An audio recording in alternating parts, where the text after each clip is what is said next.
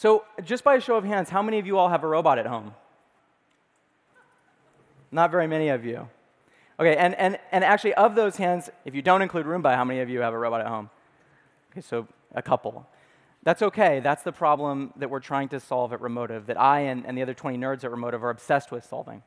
So we really want to build a robot that anyone can use, whether you're 8 or 80. And as it turns out, that's a really hard problem because you have to build a small portable robot that's not only really affordable, but it has to be something that people actually want to take home and have around their kids.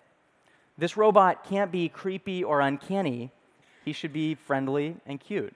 So meet Romo.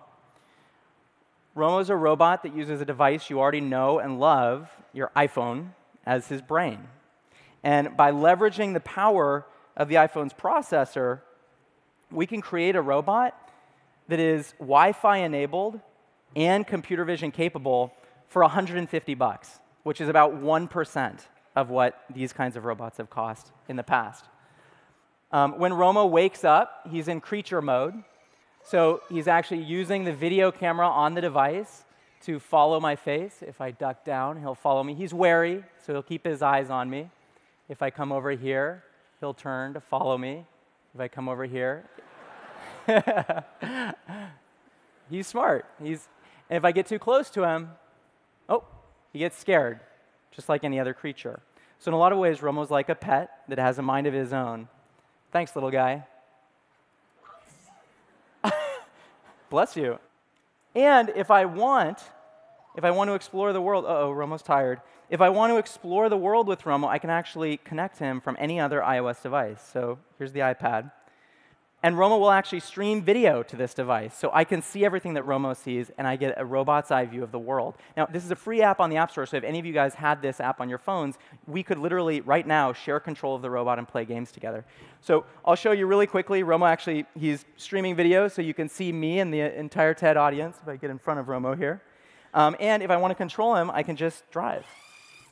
So I can drive him around and I can take pictures of you. I've always wanted a picture of a 1,500 person TED audience, so I'll snap a picture.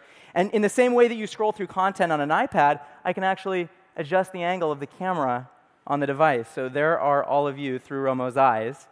Um, it, so, and, and finally, because Romo is an extension of me, I can express myself through his emotions. So I can go in and I can say, let's make Romo excited.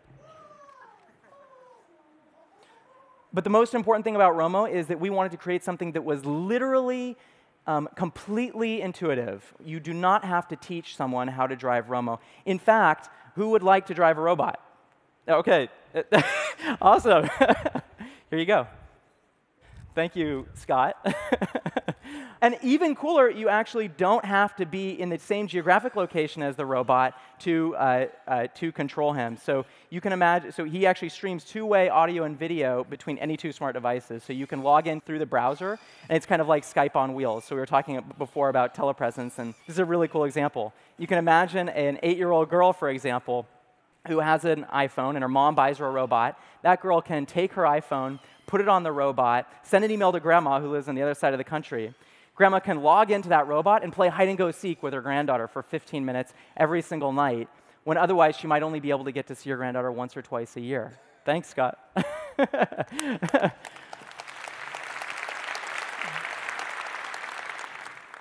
so, those are a couple of the really cool things that Romo can do today, but I just want to finish by talking about something that we're working on in the future. This is actually something that one of our engineers, Dom, built in a weekend. It's built on top of a Google Open framework called Blockly. This allows you to drag and drop these blocks of semantic code and create any behavior for this robot you want. You do not have to know how to code to create a behavior for Romo. And you can actually simulate that behavior in the browser, which is what you see Romo doing on the left. And then if you have something you like, you can download it onto your robot and execute it in real life, run the program in real life. And then if you have something you're proud of, you can share it with every other person who owns a robot in the world. So all of these Wi-Fi enabled robots actually learn from each other. The reason we're so focused on building robots that everyone can train is that we think the most compelling use cases in personal robotics are personal. They change from person to person.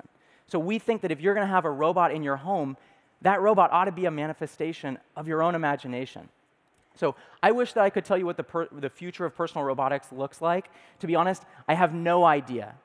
Um, but what we do know is that it isn't 10 years or $10 billion or a large humanoid robot away. The future of personal robotics is happening today, and it's going to depend on small, agile robots like Romo and the creativity of people like yourselves. So we can't wait to get you all robots, and we can't wait to see what you build. Thank you.